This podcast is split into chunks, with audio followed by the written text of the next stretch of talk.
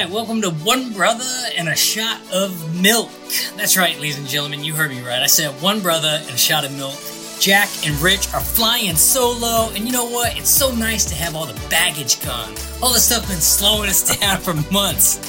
This is going to be the fastest podcast ever, so sit down, buckle your seatbelts, and here we go. We are talking The Book of Boba Fett. What are we talking? Episodes 4 and 5 and 6 and 7? I believe we're talking episode 3 to 7. You know what? You're right. We're talking 3 to 7, and that's what's going on. What have you been up to? What have you been reading? What have you been watching? What's your week been like? Yeah, I got into Euphoria. I'm on... God, man. Yeah, I'm on episode 5, and wow. I kind of find myself fortunate that I didn't grow up in these times, because damn. But yeah, that... Raised by Wolves Season 2. Yeah. 3 episodes into that. Good stuff. What we got? We got Attack of Titan. Episode 21 I'm caught up on. Episode 22 just dropped. So as soon as I'm done with this, I'm switching over to Hulu. And Demon Slayer episode 11. Wow. Well, what season? This is the District arc. So this will be season 2, I believe. I just started Demon Slayer season 1. Yo, it's great. Yeah. It's dope. And if y'all, I mean, y'all really need to be up on it. Like, I mean, we should be up on this right now so we can talk about it because a lot of dope stuff is happening. And yeah, we need to wrangle the other brothers in for that. I'm just saying, like, maybe Lawrence might need to start reading. I mean, he reads comics. I don't understand why he can't read while he's watching TV too. Anyway. Well, he can put it on the English dub. Not right away. They come out with the subtitles first, and then like a few weeks later, they'll put the dubs out. Well, first season's been out for a minute. Yeah, the first season's been out for a minute. But then again, it depends on where you get it from. I usually watch it on Hulu, Crunchyroll, wherever I can. And usually when it comes out first, it's the subtitles. Then you give it a week or two, maybe 3, maybe like a month. And they drop the dubs out. So, you know, when Lawrence comes at me with the, you know, like My Hero Academia, like he's getting caught up on it. I'm sitting like, man, I'm done past everything. I forgot everything. I looked at recaps from other people because... Who am I talking to about this? I can't talk to nobody. It surprised me he doesn't read so much. He reads. He just don't like reading subtitles. Yeah. I get it, but I don't get it. Well, what else you been doing? That's it. What about you? What you doing? I finally watched the last Fast and the Furious movie. So you realize that they got superpowers now? Yeah, dude. That film was straight trash. I hate to say it, but it was almost entirely unwatchable for me. Wow. Like, Fast and the Furious 4, 5, to me, that's the height of this. That was the pinnacle of the series. 5, okay. 6, maybe, but we're on to 9 now. And all this beef between The Rock not doing the next one and Vin Diesel being like, come on. I'm like, you can't really blame the guy, though, can you? Yeah. I mean, these movies are just ridiculous at this point. They're so ridiculous that literally half the film, they're just making fun of how ridiculous it is. So I'm like, yeah, I don't know. I can't really fault them. I started getting caught up on my Oscar films. So I watched Power of the Dog. Okay. Which is it's Benedict Cumberbatch. It's on Netflix. The acting's good. But, man, this film moved slow. Have you seen it? No. It was highly recommended to me. And so I was like, I love a good Western.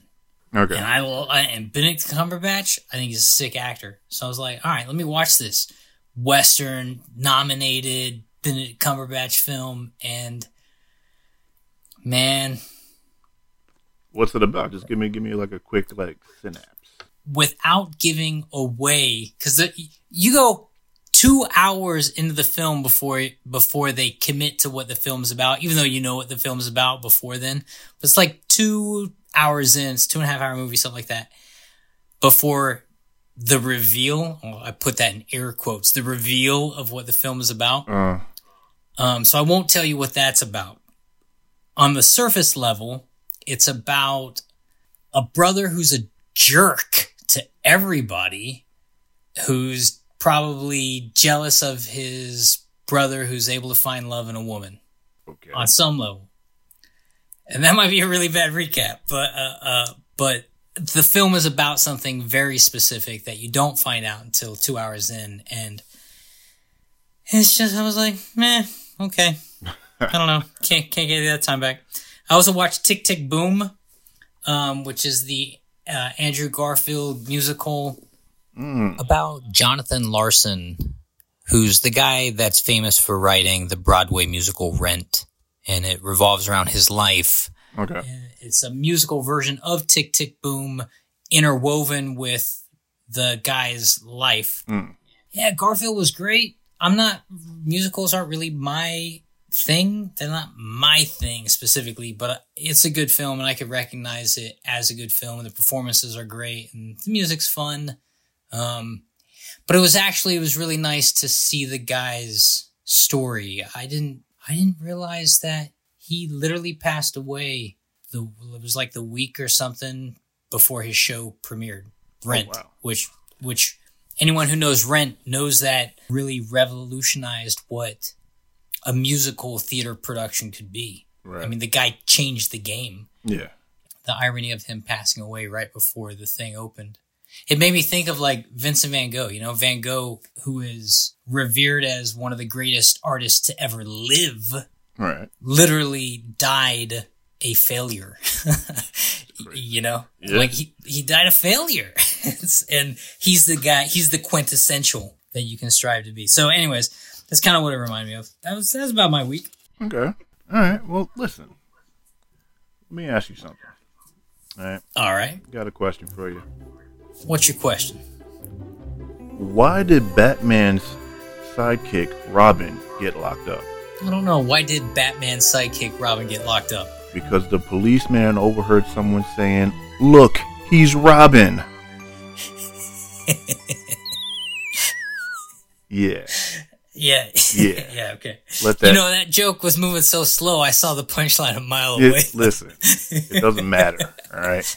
The punchline came in right on time. I wonder if that joke would play better if you didn't say Robin in the setup.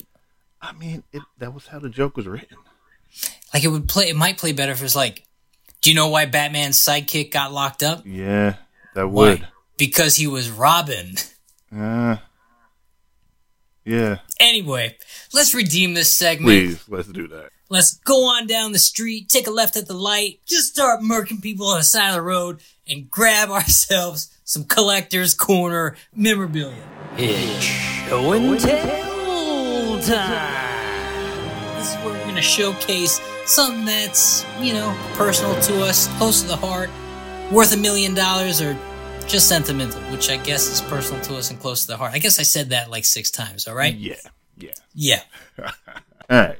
Let me show it. Let me show you what I got here. All right. I got my pop 326, The Mandalorian, and this is my man in season 1 before he got his full decked out armor. He's holding his disruptor, I believe it's disruptor blaster. And it was dope. I saw this, I'm like, yeah, I have to get this joint. The helmet is not really all that polished and shiny. You kind of got a little rust up on like the forehead portion of it.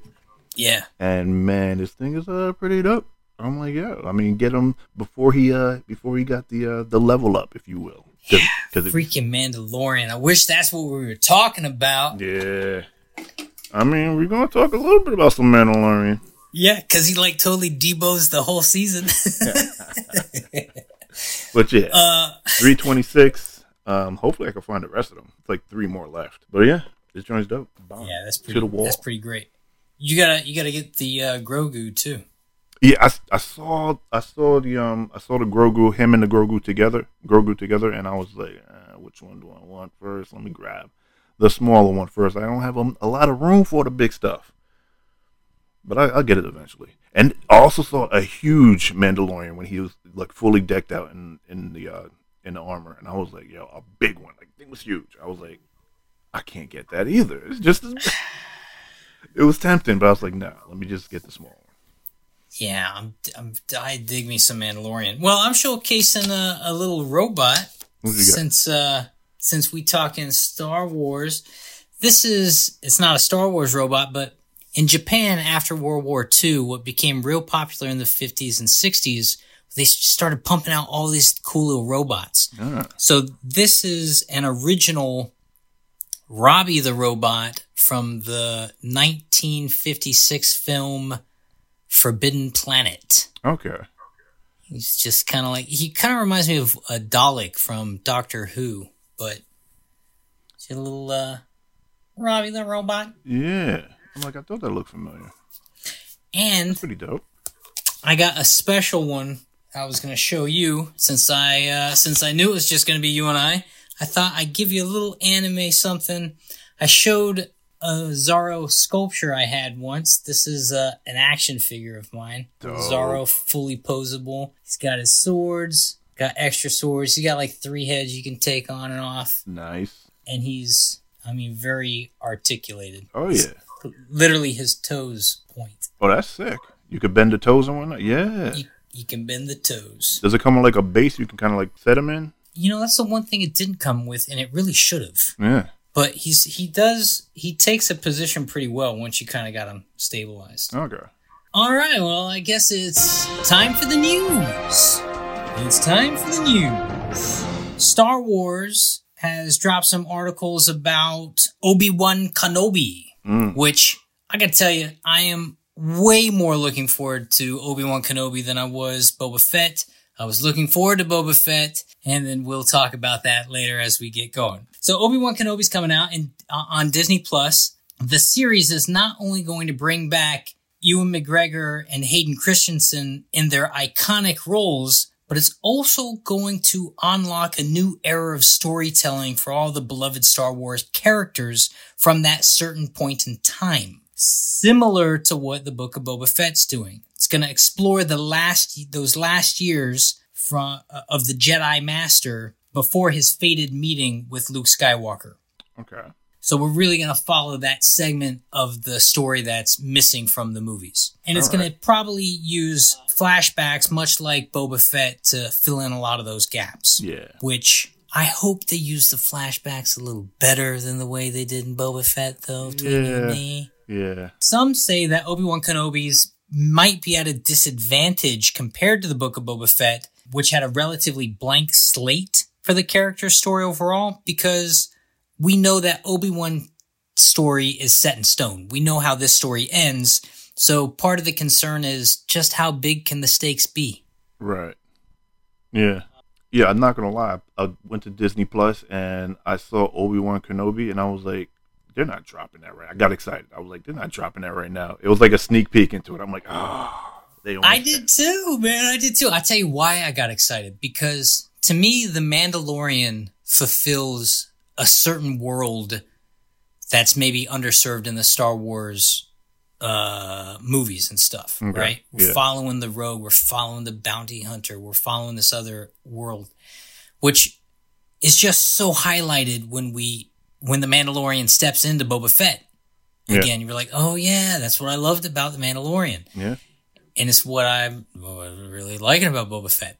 And so, but I was like, yo man, it'd be dope to have a lone Jedi story. And so I'm hoping that we really get the Jedi in journey in this series, but we'll find out. Other news, the Oscars. We got Oscar buzz. The Oscars have announced who is nominated for stuff and what they're nominated for. Now, I know that's kind of not really our topic, but some superhero stuff is nominated. So, Spider-Man No Way Home is not being nominated for Best Picture, which is crazy because it was the best damn picture that came out last year. It really was. You know what is getting nominated? Dune. But not for Best Picture. Dune is getting nominated for Best Original Screenplay. Don't ask me why. Best Cinematography. Yeah, no brainer. Yeah.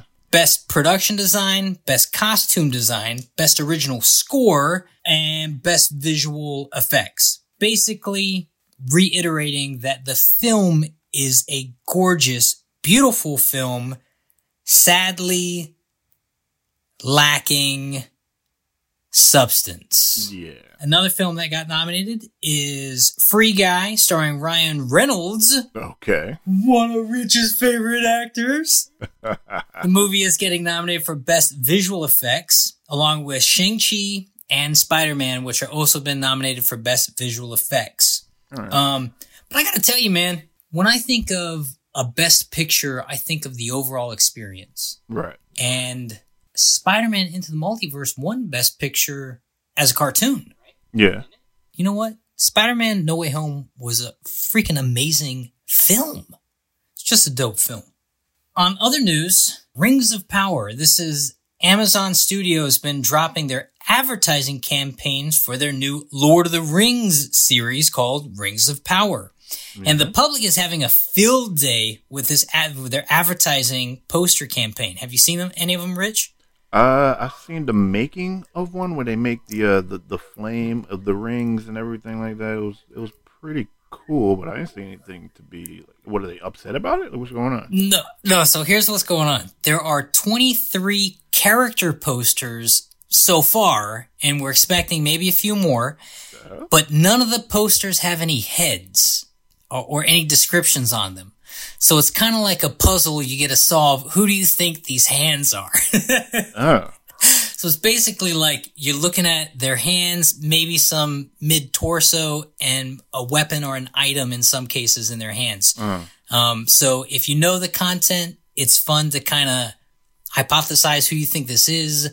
Otherwise, you might be like, what am I looking at? Yeah, okay. So keep an eye out for that. The Ring of Power marketing campaign has been pretty entertaining. On other news, Elden Rings is about to drop soon. It's coming out at the end of the month.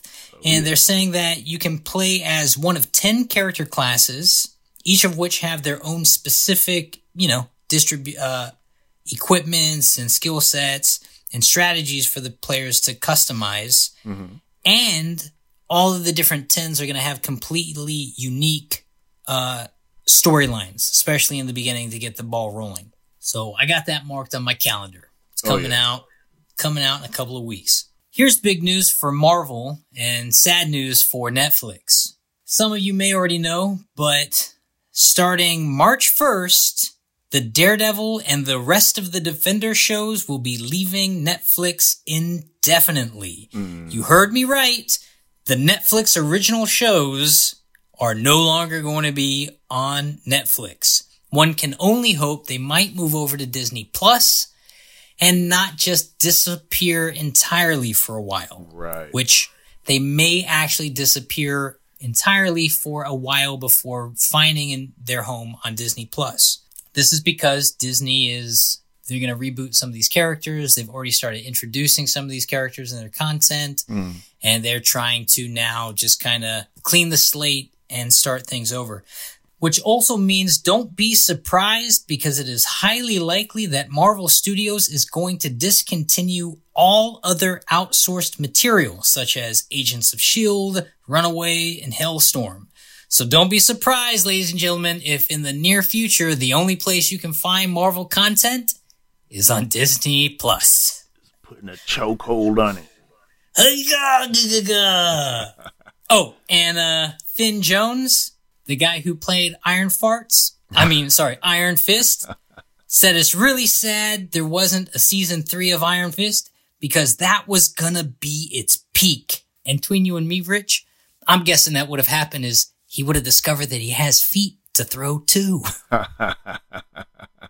And the last bit of news is Marvel has announced that they're going to introduce a new comic book team called the Thunderbolts.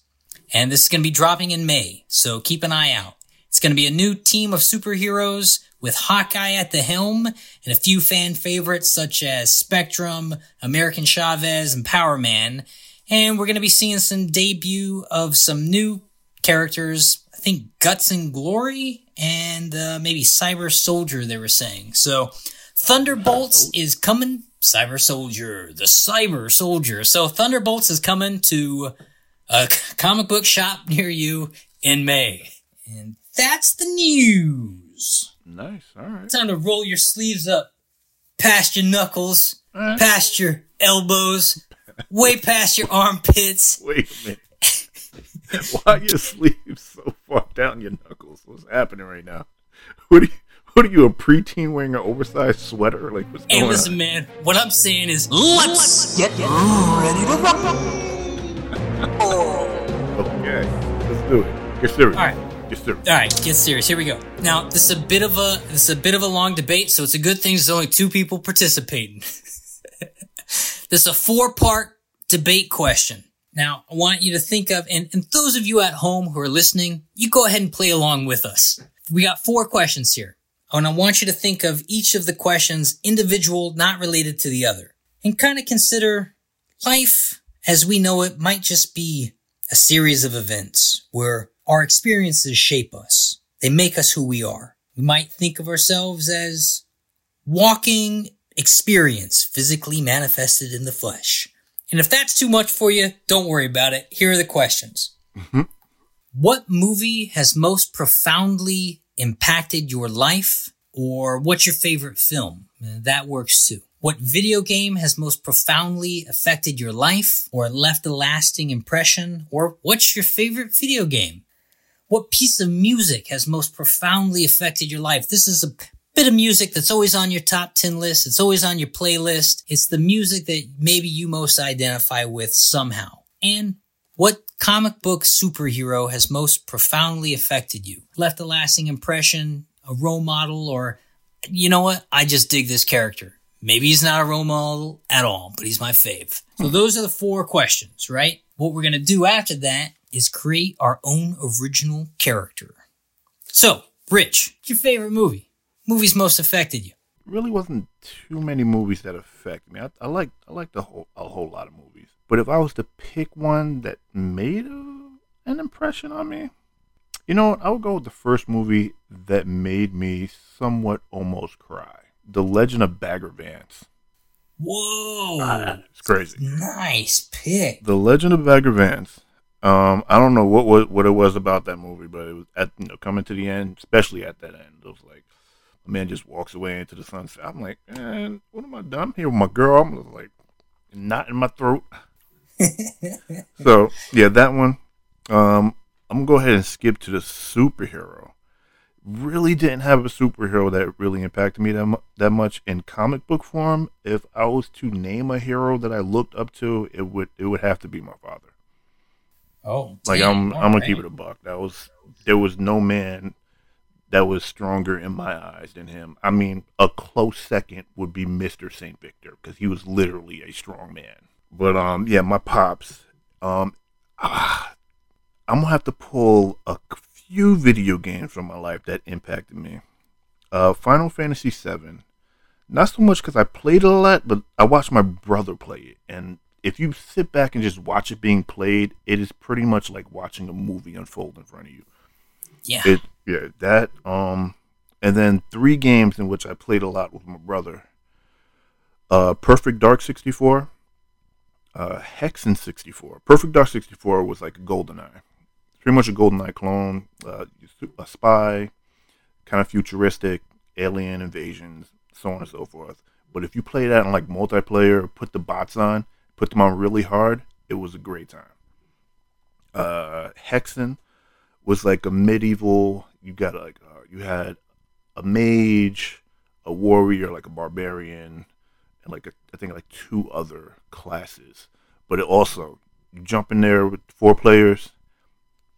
Running through dungeons, they had this one beam that would hit you like a fireball that would turn you into a pig.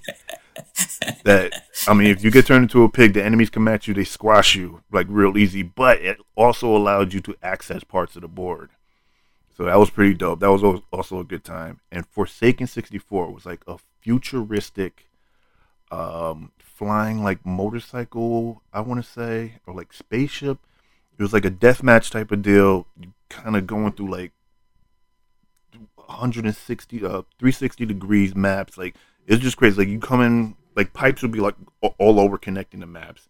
Like, you can come in from the top, the bottom, whatever. And it's just, you can get sick real quick playing this game because the direction that everything would go, you'd be flying upside down at one point, flying straight forward, and flying right side up. There was really no up or down in that game, but that was dope. And also, you put the enemies on hard, sometimes you find yourself running away from them when you see them. So just playing with my brother on those games stuck with me. And then We're going to go a little dark. Yeah, let me have it. A song that has stuck with me that kind of stays in my playlist, Biggie Smalls, Suicidal Thoughts. Listen, when I was growing up, I was an angry child. Not going to lie. And, you know, I had, at a brief moment, thought about doing some things. But I came to my senses. I thought about my brothers. I thought about my sister. I thought about my family. Because I'm like, if I do anything, those are the first people that's going to see me. And how would that affect them? So that kind of just, I wouldn't say snapped me out of it, but gave me some, made me think a little bit clearer about doing things like that. And I do not suggest anyone, if anyone is going through issues, then they should really speak up and, you know, talk to someone that they trust that will help them work through it. But I keep that in my playlist because it kind of brings me back to that point, and you know, I kind of relive a little bit of those that thought process I was going through, and I honestly believe that was probably the worst frame of mind that I was in, and it kind of just keeps me, I want to say grounded, but you know, just like if things happen, you know, I have people to talk to. You don't have to resort to doing things toward yourself. So I keep that in my playlist. Every once in a while, I put it on.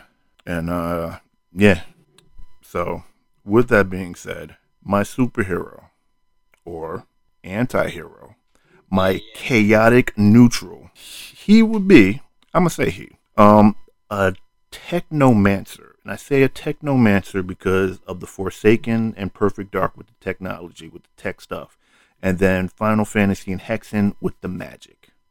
All right. I just thought of Bagger Vance now. He fits nowhere into there. No, that's okay. So he controls technology through magic. He infuses it with his magic, and and also with the song, like he went through a dark period in his life. How he got his powers was through, I guess you would say, divine intervention. He tried to take his life, and the gods were like, "Nah, we got plans for you," and brought them back. Endowed with some magic and some special abilities, and now he goes out there going for self, figuring himself out, and then gradually starts doing good. And his name would be Akuji, if I'm pronouncing that right. It's African. It means dead but awake. Wow, yo, you just came up with the sickest freaking comic book character, dude. Chaos neutral Akuji. Yeah, I was like, yeah, that's pretty. I'm like, I had to think of a name. I was like, I'm horrible with thinking of names. I'm like, how can I put? And I literally put in chaotic neutral name. And you know, first of all, actually, kids' names that I've seen, like Caden, is a chaotic neutral name. I'm like, yeah, a bunch of Cadens are freaking like troublemakers. Yes. Wow. Aiden is another one. So, yeah, so that one popped up on me. I'm like, yeah, that's a good one. Dead but awake, and it also fits into the storyline. Yeah. That's crazy cool, man. Wow. You know, I got to tell you the truth. I wasn't sure that this series of questions was going to actually yield something, but I got to tell you, I really love what you just came up with. Holy hell, man. I was, all right. Yeah. What you got? Right, let me hear what you got. All right, movie that's probably most stuck with me. I gotta say, Princess Bride. Okay. I've seen this movie a billion times. There are a lot of movies from that time period in my life, but that's probably the one that's most affected me. And you know, I do stage combat. It's because I love the combat sequences and the kids in the movie. Growing up, used to always sword fight with my brothers and stuff. So, Princess Bride. Cool. Also love something about pirates and boats and sea and stuff. Yeah. Final Fantasy, I'm going to say 3, okay, which was actually Final Fantasy VI, but it was called Final Fantasy III for the North American release. Mm. That was the first game where I really just sat down and, again, you know, watched my brothers play or they'd watch me play. That's kind of how we did it back then. Yeah. Rotate off who's playing, but you really, it was like watching a movie. Final Fantasy VII, of course. My God, best. Mm. Maybe the best game I've ever played was Final Fantasy VII. So I was so excited for the remake. Yeah. But I'm going to say Final Fantasy VI. Okay. Music. There's a song from Grand Funk Railroad called I'm Your Captain, Closer to Home. It's like a 10-minute song. For some reason, it's always kind of been tethered to me, though. It's about this ship captain whose crew's gone mutinous, and the guy really just kind of wants to get home and wants his ship back. I've always liked the song, though. And then Superman is the comic book character that's most profoundly affected my life. I've always loved what the guy has stood for, and it's why I do have troubles, and Lawrence gives me flack for the way I respond to the way he's depicted in certain films. I believe that the guy has to stand for making the hard choice. And the hard choice is hard because it's not easy. And killing is easy. And if he's going to do that, then it should be profoundly hard, the repercussions of it. I think. And so that's why I'm so opinionated on those movies, but Superman's my number one.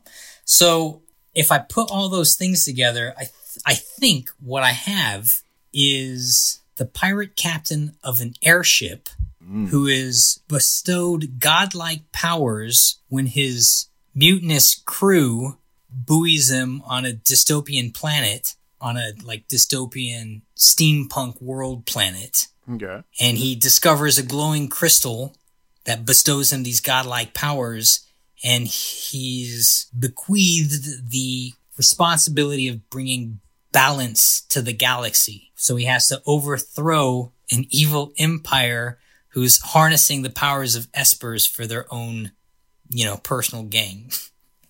And I think maybe it's called The Final Captain, something like that. And the guy's name would have to be Kale something. I don't know. The name really kind of got me looped up. Espers. Espers are like psychic? Yeah, they're kind of like the magical creatures. Okay. All right. So we're talking like a godlike space pirate. I'm good with it. The airships. I love me a good airship. Especially an airship that goes into space. Well, that's what I love about the Final Fantasy series, man. You always have the airship captain or some character whose name is typically Sid. Yeah. Right?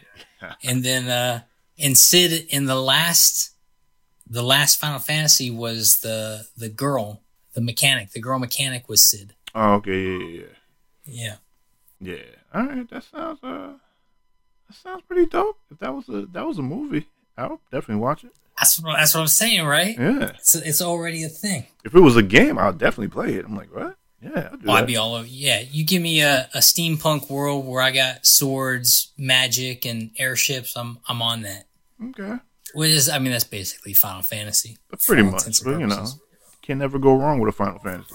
Nope. All right. Well, that wasn't much of a debate, but it was dope. All right. Well, I think that brings us to the main event. It's time for the main event.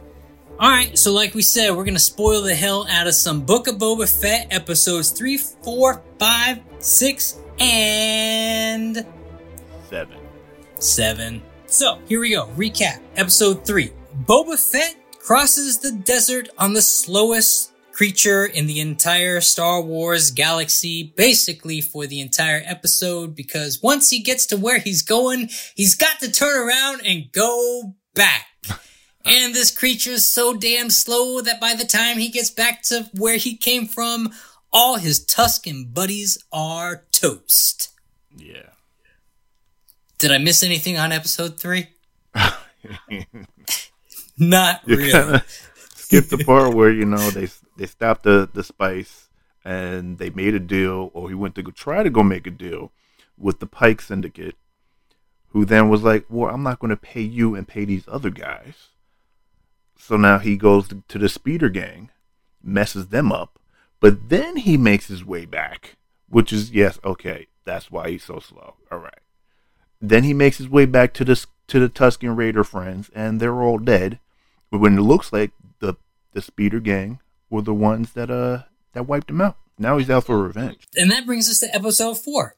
Episode 4, we're back on the slowest moving creature in the entire Star Wars galaxy. And then we have perhaps the highest low-tech surgery possible set to EDM music. Episode 4. Did I miss anything in episode 4? You're missing the fact that he saves, Right. He saves his assassin sidekick. Right. He saves his assassin sidekick. Forgetting her name. I'm so sorry for that. But she still looked good. Fennec. He saves Fennec. She was blasted in the gut. He brings her to a tech bar where people get modified and everything. Tells the doctor, fix her up. He fixed her up. Now she's like part cyborg, just like the techno biker gang that he employs. Now she is forever indebted to him. He saved her life. Now she is indebted to him with his life, or she wants to help him do whatever. He wants to go into the Sarlacc. Okay, to retrieve his armor. Because he believes it's in there. Really not sure where it's at, but he thinks that's where it is. So they get the slave one, which was at Jabba's palace still. They steal that. They go to the Sarlacc pit. Proceed to kill the Sarlacc, because apparently it wasn't dead. With a big-ass bomb. Oh, wait, no. Bring it on back. He goes down into it. No, I'm right. No, he kills it first with a big-ass bomb. Then he goes into it. Yeah. It's not there anymore. And he's like, oh, I got to figure out where it's at. And that's pretty much it.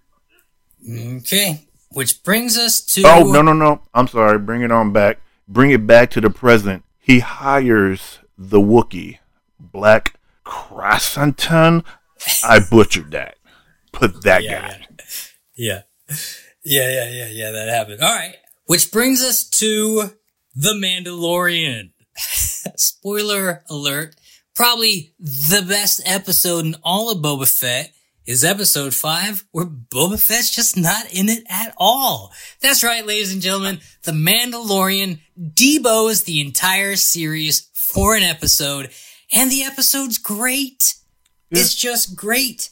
Suddenly, we're in an entirely different series, and it's sick. He's kicking ass with his black lightsaber that's cutting people's heads off. Literally, the opening scene, he's just murking people, cutting through them, through tables. He's in this dirty, grungy, like, meat shop. I mean, the texture, everything about the series just changed in an instant. And it reminded me, oh, yeah, this is why I agreed to watch this series in the first place, because I thought it was going to be some version of this.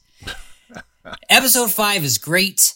Basically got the Mandalorian collecting a bounty at the top of the thing, cuts the guy's heads off. He's making all these great choices, like you kind of see Boba Fett doing, but Boba Fett doesn't really do, where he lets the bad guys, the people who he should be killing, off. But he gives them the choice to either, take his mercy or not. Mm. Then he goes and he meets up with some other Mandalorians. He has these dope weapons. He makes a sacrifice for this. He's got this incredible spear, but the lady goes, it's not honorable. Well, Mandalorian's honorable person, so he melts the spear down to make some very special armor for Grogu. But then he gets caught that he took his helmet off, which he takes his helmet off in The Mandalorian at one point. 2 points or something like that, and it's a big deal in that content, and it's an even bigger deal in this content, because they say, hey, listen, you can't stay, and if you want to be a Mandalorian, you got to go baptize yourself in the waters of the whatever, in the tunnel of the whatever, at that place, wherever. And he goes, yeah, I guess I got to do that. So then he's got to leave. So he does. He leaves. He's boarding his airship thing, and they go, hey, man, you can't have any weapons, so he's got to put all his weapons in a chest. I thought that was going to play out a little differently, and I guess I was glad that it didn't. He just got him. He got all his weapons back the second he got out of there. But I was like, man, you really put that lightsaber in there? Yish. Yeah. And he's got maybe the best line in the whole episode right there. He goes, these weapons are my religion. I'm like, yeah, man, they really are. And that's understanding the Mandalorian. So then he lands on this other place, and he's got to save his friend, who then he's commissioned his friend, the lady, to make him a starship so he can sail around. And man, this scene was exactly what the scene wasn't when Boba Fett made his weapon. When Boba Fett made his weapon in episode 2 or whatever that was, 1 or 2, and it was just lackluster and boring. And then we had some other version of it where he took the girl to the EDM techno place to get her guts redid. All right. And now we're sitting here in Mandalorian, and they have the same version of the scene where they got to make this starship a thing, and they got to build it out and fix it. And dog, I was along for the ride. Oh, sorry. This is still the recap. Right. Let me push through. Anyways, y'all, if you can't tell, the second Boba Fett wasn't about Boba Fett anymore. The content was great. And I don't know why. Anyways, he gets an airship. Then he's got to, go find Grogu. I think that's kind of episode 5, right? Yeah, he went to go see Grogu to give him the item in which was made from the spear, the Beskar spear. And you get did that whole scene, that all that stuff was in episode 5. Luke Skywalker and all that. Yeah. Holy F, y'all! I'm telling you, this episode was dope. So then he goes to the place where Luke Skywalker trained. That was a episode. That was a bit in. That was episode 6. Sorry. It was episode 6. So what else happened in episode 5? I mean, you really skipped over the whole fight with the lightsaber. Oh, yeah. Well, I mean, kind of talked about it. You're right. Yeah, so listen, the lightsaber's pretty dope. And it's heavy as hell if you're not connected to it spiritually on some level. You almost can't wield it at all. It's like the most impractical weapon ever, which I really loved. Yeah, if you're not in tune with it, if your mind is not clear and free and you're not in tune with the weapon, then with each swing, it gets heavier. And you see him struggling with it, especially in the first scene, as he's using it to defend himself or kill the guys. He comes down after a swing and he burns his leg, which he kind of... Yeah, and I didn't really understand it when it happened there. Mm. I guess I missed that part when he got it originally, but... And then what I really loved was you saw the other guy pick up the lightsaber for a second. Yeah. And he couldn't even get it off the ground. Right. It was like Thor's hammer. And the reason why they started fighting over it, because the Paz Vizsla, which was the guy's name, his ancestor created the Darksaber. Yes. So he said, "This is my birthright. This belongs to me. I should rebuild." And what does the Mandalorian do? He goes, "All right, man, I'll give you a crack at it." Yeah, because that's part of the code. That's how he was able to get the... That's why he was respected for having the sword, because he fought Moff Gideon and beat him. And also, he had... What going back to the staff, he wasn't really dishonorable, because he fought the person who had the staff. Yeah, she said it wasn't an honorable weapon. Right, yeah. Because of what it was made out of, yes. Well, because it could pierce even the armor of... it's like an armor-piercing bullet, essentially. Yeah, because it's made of Beskar. It's pretty much what their armor's made out of. So that's pretty much the only thing that could really pierce them. What else? That's pretty much episode 5, wasn't it? That's pretty much episode 5. You see him kind of like struggling with the injury. You see how he acts in public, kind of keeping, like, he's a strong, stoic type. But then, like, when people leave and he's by himself, you'll see him gasping, like in pain and everything like that. Yeah. He pretty much keeps up that act until he gets to the armorer, where he eventually passes out. Yeah. But yeah, it was pretty much was the fight for the... Well, he kind of wrecked Paz Vizsla after he let go of that Darksaber. He pulled out the vibrating blade, the little dildo blade, as I call it, and just starts going through the weak points in his armor. And well, the problem was...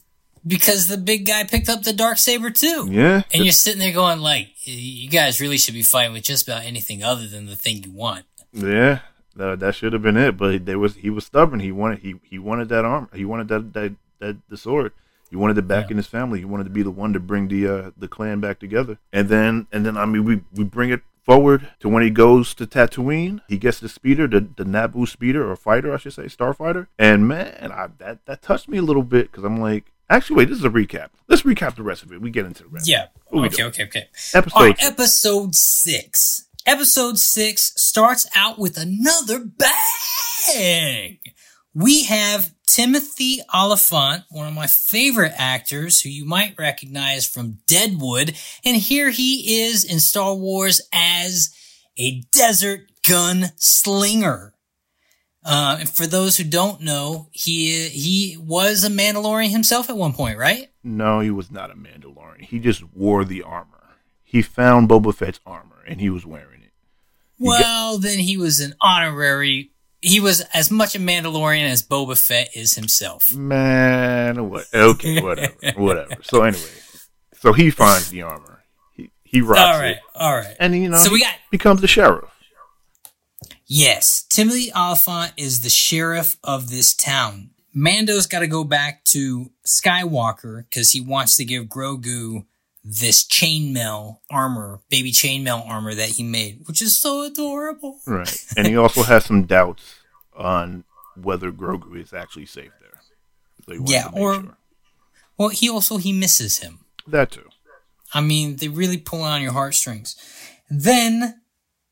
So he travels across the galaxy to give Grogu this protective gift, and we get Luke Skywalker there, which is just, it's great to see him there. It's nice that he's there. And the CGI motion capture of his face, it really feels like we're just looking at Mark Hamill there. Yeah. You know, it's crazy. Technology is insane. Oh, yeah. And I cannot imagine the price tag next to those scenes. Then Mando does what he does best. He makes the hard decision. He's told, hey, man, don't affect the child's training. You really shouldn't leave the gift, and I'll give it to him. And so Mando does not see Grogu. He drops the gift off and he leaves. Then we meet this stranger. The what's the blue alien's name? The gunslinger. His name is Cade. I'm sorry, Cade Bane. Yeah, Cade Bane. Yeah, maybe one of the dopest characters in all Star Wars mythos. Cade Bane. For reference, for those who don't know, he trained Boba Fett to be a bounty hunter. Wow.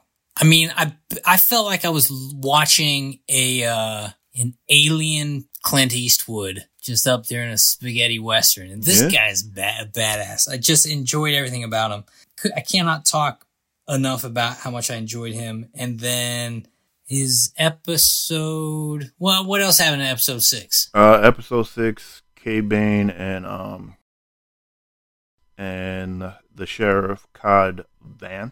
Yeah. Timothy Oliphant's character, they face off, kind of, old High Noon type of guns drawn. Whoever has the fastest draw is the winner type. Not only did Cade win, but he shot the deputy and then shot the sheriff.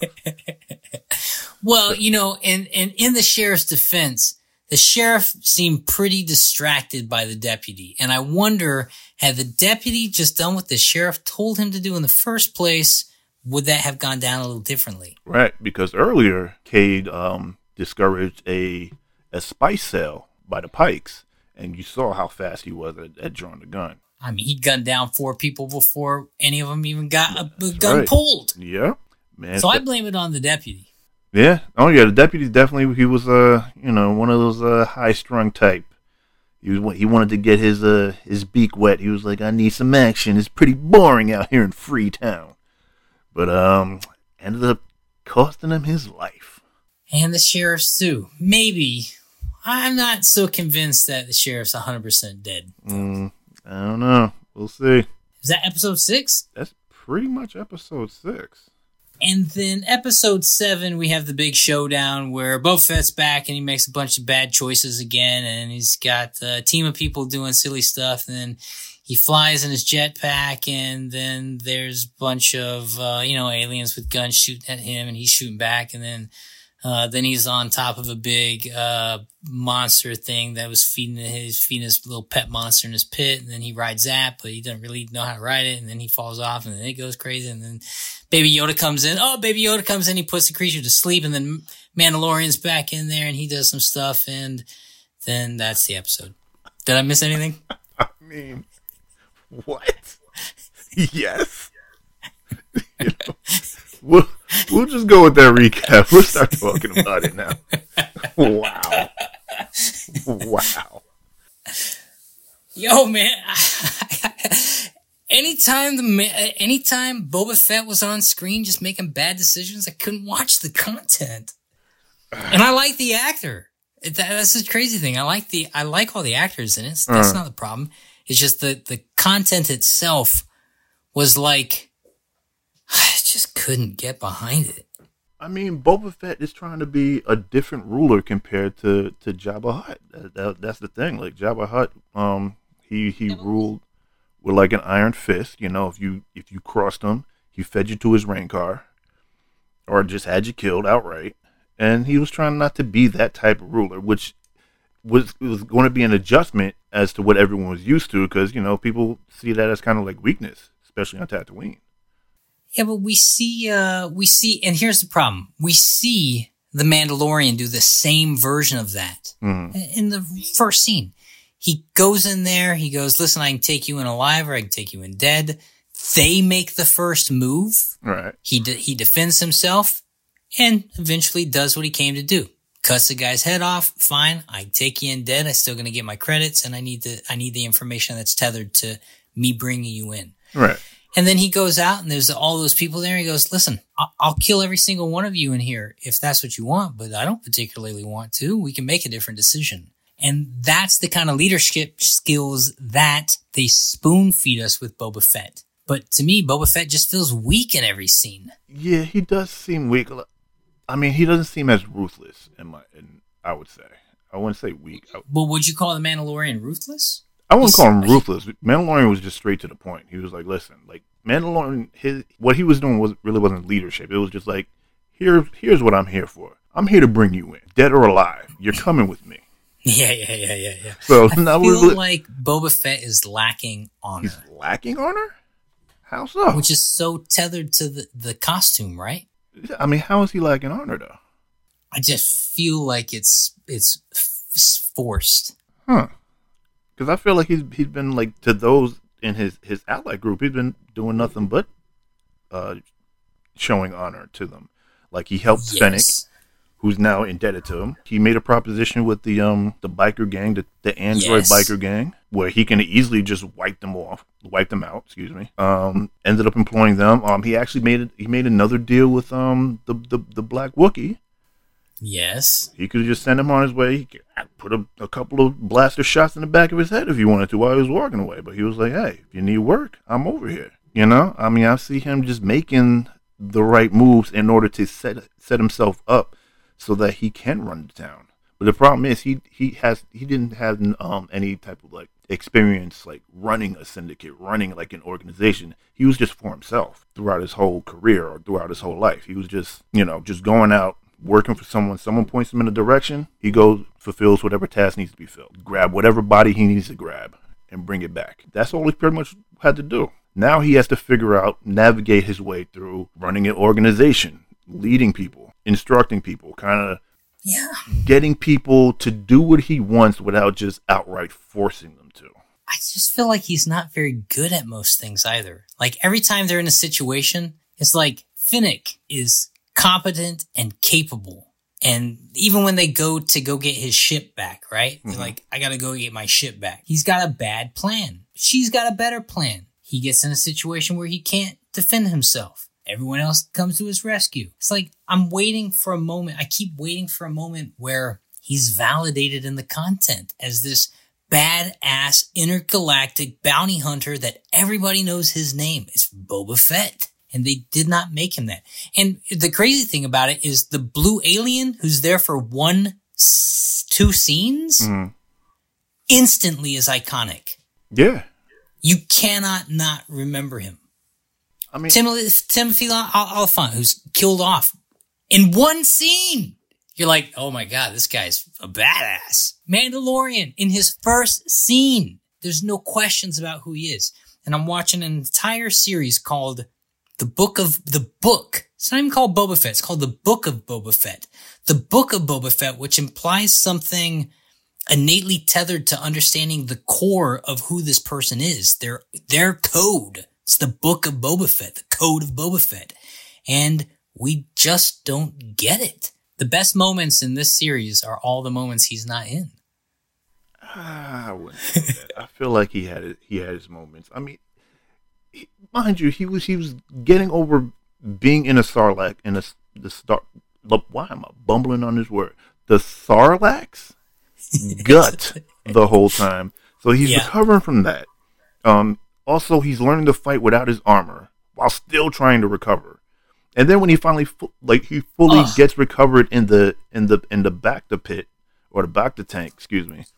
You know, he's still now trying to navigate the underworld of being a leader. So I mean, I appreciated the fact that he didn't know what he was doing. He had bad plans because it showed that he was just, you know, a person just trying to figure it out. And especially when he didn't have his armor, he's trying to figure out how to fight and everything without that like added security blanket, if you will. Can we talk about that too? I mean, listen, when that last fight scene when they were both getting blasted, I just chalked that up to plot armor, literally, and because I'm like, there's no way these guys are getting shot so much by these people, and no one's hitting a weak spot. No one's hitting these huge gaps in their armor, or they're right, but at all. It's just one of the things you kind of got to chalk up. And then his armor is such a big part of this series, and we never see him get it back. Like they never actually fill in that gap. How did Boba Fett get his armor back? I believe he got it back in The Mandalorian.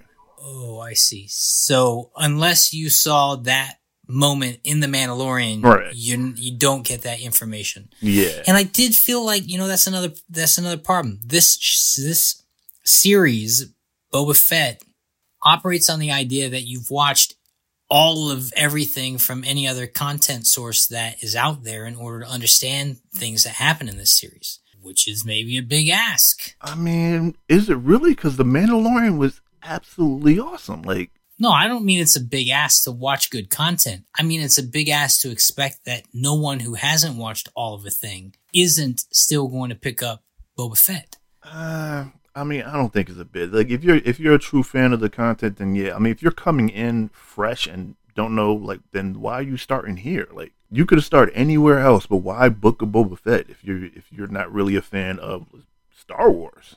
Like, diehard fans of Star Wars, they're watching all the content coming out, like, especially the mainstream stuff. They may not be out here, you know, looking at YouTube videos and deep diving and whatnot, reading the books, but if anything comes out on the screen, they're watching it, for better or for worse.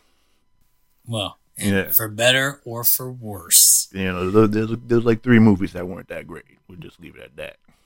Can I poke at one other thing before I get off this poke fest of mine? In the final showdown with Boba Fett and whoever he's fighting, it might have been the blue-faced guy. Mm-hmm. I don't remember. Right, yes. He loses all his weapons. Mm-hmm. And then literally two shots, before he uses it, you see the Tusken Raider staff on his back. And I was like, oh, where did that come from? Okay. And then he loses all his weapons, but he still has the staff. I get to use the staff to validate me learning how to use the staff. And then he uses the staff to win the fight in two hits. And I literally face planted. I mean, listen. He didn't have it on him the whole time. Plot armor. This was the best time for him to use it. He's not going to use it in the middle of a blaster fight. But he never carried it around with him. So why did he have it on him just then? I don't know. Maybe I got to go back and watch it, but I never noticed it. I noticed it two frames, like two different camera angle shots before he then was in a compromised position and lost all his weapons. But, oh, thank goodness I had the staff. And I'm like, you didn't have that at the top of the episode. When did you run back to your place that we all agreed you weren't going to be hiding in your home to go get your staff that was there? Yeah, I might need to go back and watch that too, because I don't remember seeing it on them as well. Because it wasn't. Because they needed it in that scene. That's what I'm getting at. It wasn't on him until they got to that scene. So what are we saying? Are we saying it was bad? No, set directing. What are we doing? Props. Who we getting mad at now? Really? It's bad storytelling is what it is. If that weapon is so tethered to who he is because he's changed so much as a person, then that's his weapon. And he always has it on him. If I'm walking down the street, I got my Tuscan staff on me because I'm Tuscan in my heart now. See, now I'm going to go and look back and to see if he had the Tuscan staff on him at all times. I'm going to have to go look back at it. I'm going to have to say. We're going to see. I'm going to put a pin in that. We'll see. I'm not going to say yes or no to this. All right. We pick that back up next episode. All right. What else we missing? I mean, the dope scene, because episode 3, he was also presented with a Rancor, but the Rancor was depressed, so he had to gain the trust of the Rancor, apparently. And a great little cameo with Danny Trejo. Yeah. So what he wanted to do was to gain the trust of the Rancor and to ride it like the legends of the witches of Dathomir, right? Yes, but here's another reason why the content didn't work for me, though. They drop that seed. They go, I want to have the best relationship with this guy, and I want to learn how to ride him. Right. And you literally never see him interact with the creature again until he's riding it. This is true. 3 episodes later, and you're like, "What? When did you build a connection with this thing? These things don't let people ride them. Why are you special? Why was your relationship so? We just have to. Okay, all right, sure, fine, pass, take it." You just saw a quick glimpse of when the Rancor reached through when he was negotiating again. He reached through the bars, the floor grates, and he kind of told him to calm down and chill, and he kind of calmed down. But you really didn't see him build that. Never. Range. Yeah, You just have to say, okay, I guess it happened. Yeah. I mean, I kind of predicted that was going to happen when he kind of just came back with the whole. Yeah, I was like, okay. I mean, it was dope to see. Don't get me wrong, but at the same time, it was like, of course it was. So it happened. Of course it was. We knew it was going to happen because they planted the seed. Yeah. And they spoon-fed that seed to us. And we're like, okay, and I get it. He'll write it later. But you're going to earn it, right? Yeah. You're not just going to tell me he's going to write it, and then you're going to write it. You're going to earn it, right? But the answer is no. You're not going to earn it. You're just going to tell us, and then you're going to do it. Listen, I can't get behind. I'm sorry, man. I really, really want to like this content. I cannot endorse the Book of Boba Fett, and I won't lie. What I will endorse and highly endorse is if anyone's on the fence about whether or not you should watch the Book of Boba Fett, this is your shot of milk saying, nah, but watch episode 5 and 6. Yo, watch episodes 5 and 6. Book of Boba Fett episodes 5 and 6. Watch it. Maybe 7, maybe 5, 6, and 7. But you don't need to watch episode 1. You don't need to watch episode 2. You don't need to watch episode 3. And you don't need to watch episode 4. That's my opinion. And I might get hung at the stake for it. But that's my opinion. I mean, listen. Let's just talk about episode 5 and 6.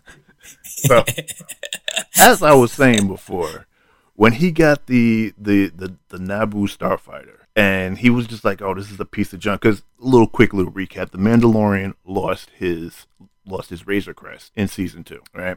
So now he needs a replacement ride. Now he gets this, you compare it to the Razor Crest, the Naboo starfighter is like, like a go-kart. It's smaller. Like how are you gonna hold bounties? So he was kinda off put by it. But the mechanic promised him, hey, listen, this is one of the top of the line starfighters out here. Just trust me on it. Let me put it together. You'll love it. And then they go into this whole thing where they're putting it together. This really touched the inner mechanic in me. They go on piece by piece, negotiating with the little furballs that she was having of sexual relations with.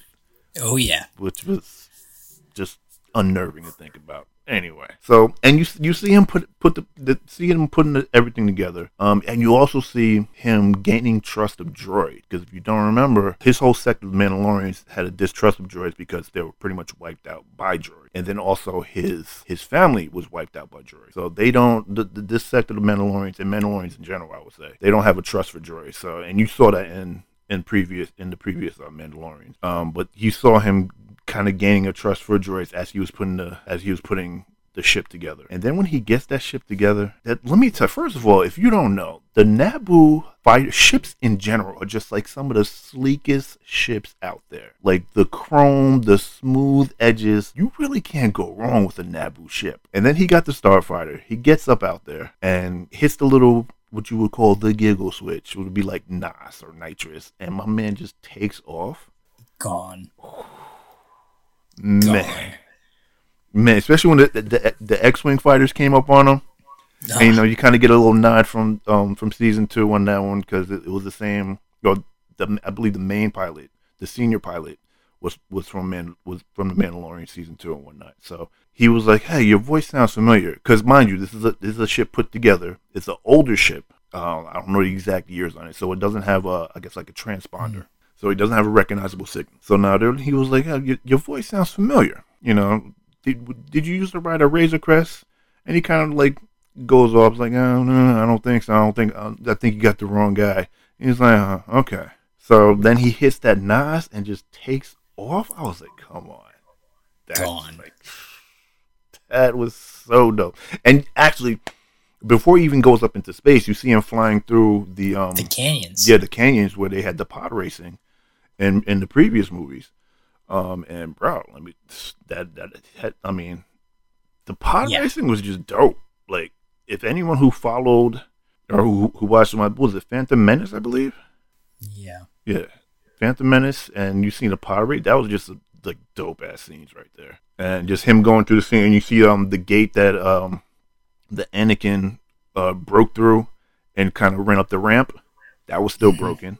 It was just so many nods to that movie, and I was like, yeah, that was pretty fresh. And also you see the pod where the droid would be. You see it's just a dome, and you kind of know. You kind of maybe not know, but you kind of have an idea like, Grogu's gonna be in that pod. Like, you kind of have an idea. Like, what else are you gonna use that for? Yeah, but because they also say she dismantled the droid input thing, right? So you're like, well, why'd you leave the dome? Yeah, I guess he could put the head of a bounty in there or something. Put the head of the bounty, or he could tie a bounty up, because I mean, there's not that much room in there because. Like a 3PO? No, not a 3PO. Yeah, it's tough. An R2, a D2 unit, excuse me. Yeah, D2. Yeah, a D2 unit is pretty much the only thing that could fit in there. But yeah, man. I mean, that was fresh. I love that, just that part right there. And then when he made it to, I forgot what planet it was, but you see him also, again, uneasy with the droids, because when he makes it to the planet where Grogu is, you see so many droids building, which I believe is going to be like the temple, the next Jedi temple. Yeah. And you know, then they start building. He's talking to R2-D2. He's like, you know, where's the kid, or where's whoever? And you know, in classic fashion, R2-D2 just beeping away, like you know what the hell he's saying. So he built. But everyone else does. Yeah, everyone else does. So they build him a little bench or whatever to chill at, and then kind of knocks out. Then Ahsoka comes up, and I'm just like, man. I'm thinking the whole time, like, when are we going to see this show? But anyway, bring it back. And also, is that Rosario Dawson? Yeah, yes, it is. Oh, yeah, yes, it is, sir. Yeah, she's pretty phenomenal. Amen. It's still PG rating. Anyway, so bring it back.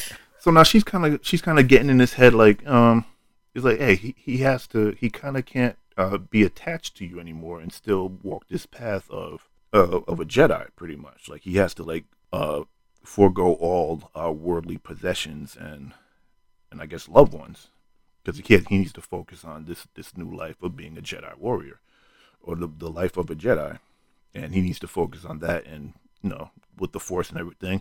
So he's stuck. He's left with a hard choice of, should he go see Grogu, give him the gift that the armorer made for him out of the staff, or should he just let it go? And he made the choice to just let it go, because also, going back to him handling the sword, that, in my opinion, that possibly could be one of the reasons why he's having problems holding the sword, because that's one of the things that's kind of weighing in on him, the fact that he had to let go of Grogu, and he's worrying about whether he's safe or not. So now they're kind of both in that same boat, where they're like, they need to let go of things in order to be, I guess, like, the best versions of themselves. You know what's so nice about that, too, is it's like we saw the struggle with the sword, and they didn't shortchange the process. Yeah. And by the end of his little cameo, he's no closer to actually wielding the sword properly than he was when we first saw him. True. And that's kind of what I'm getting at with like Boba Fett and the monster. Like, there's a process, and it's okay to make the audience go through that process with you, because then you get the payoff. Right, right. It's like that moment in the Avenger movie where the Avengers assemble for the first time and the camera 360 dolly shots around the people and the crowd goes wild. Yeah. Because they earned that moment. When Boba Fett was on top of that creature, we should have all been standing, screaming, excited shouts of joy.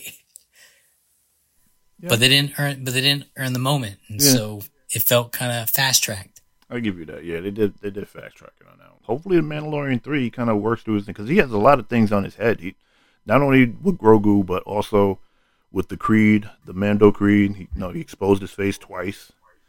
Mm-hmm. Now he has to go atone for that in the springs or the baths that's underneath the Capitol, but the Capitol's been wiped out. So I'm like, how is he going to do that?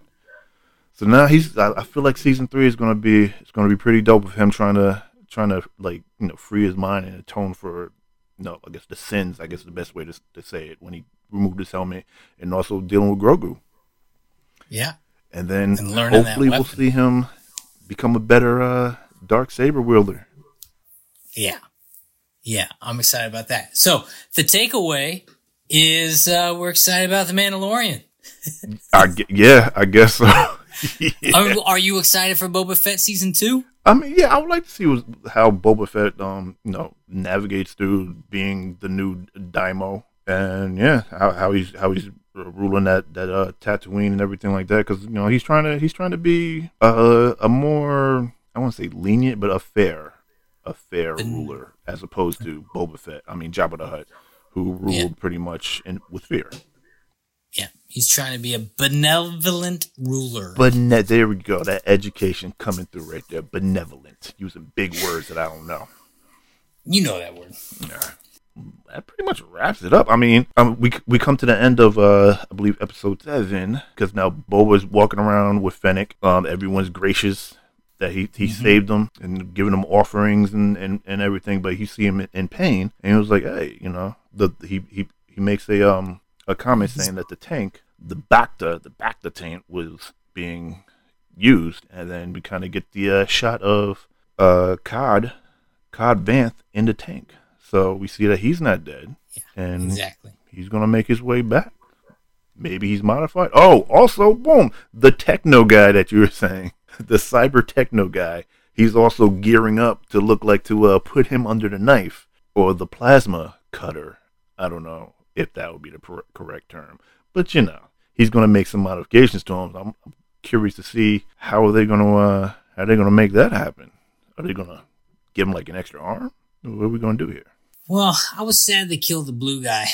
I mean, he had his time. Like, if you go through the rest of the content, mainly the animated stuff, actually all animated. He had a shine. He was pretty dope. Like, he had a moment with Obi-Wan where he actually saved Obi-Wan and another Jedi. Yo, maybe we'll get him returning in the Obi-Wan series. Maybe. Was he around back then?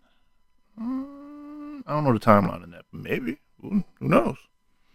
I mean, he made, like, I could only, like, if that was in theaters, I could only imagine people going crazy when he lifted his head up and you showed, like, I knew who it was because of the tentacles, or the hoses coming out of his cheeks. But when he, like, the full-on lift up of the head and you really see who it is, I could see the crowd going crazy for that one. Like, people who are really true to the content. His performance is so good. Yeah. It was real dope. But now who knows? Maybe in Obi-Wan we'll get some more of him. I could definitely stand to have him back, no question. All right, well, thanks for joining us as we recapped The Book of Boba Fett, episodes 4 through 7. Hope you enjoyed it. If you enjoyed it, tell your friends. If you didn't, well, tell your enemies.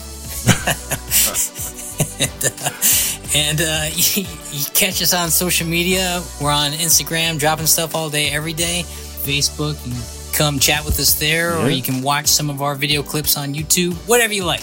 Like, subscribe, check the stuff, helps the algorithm. If not, just enjoy the podcast, and that's cool too. Yeah. All right. Peace. Later.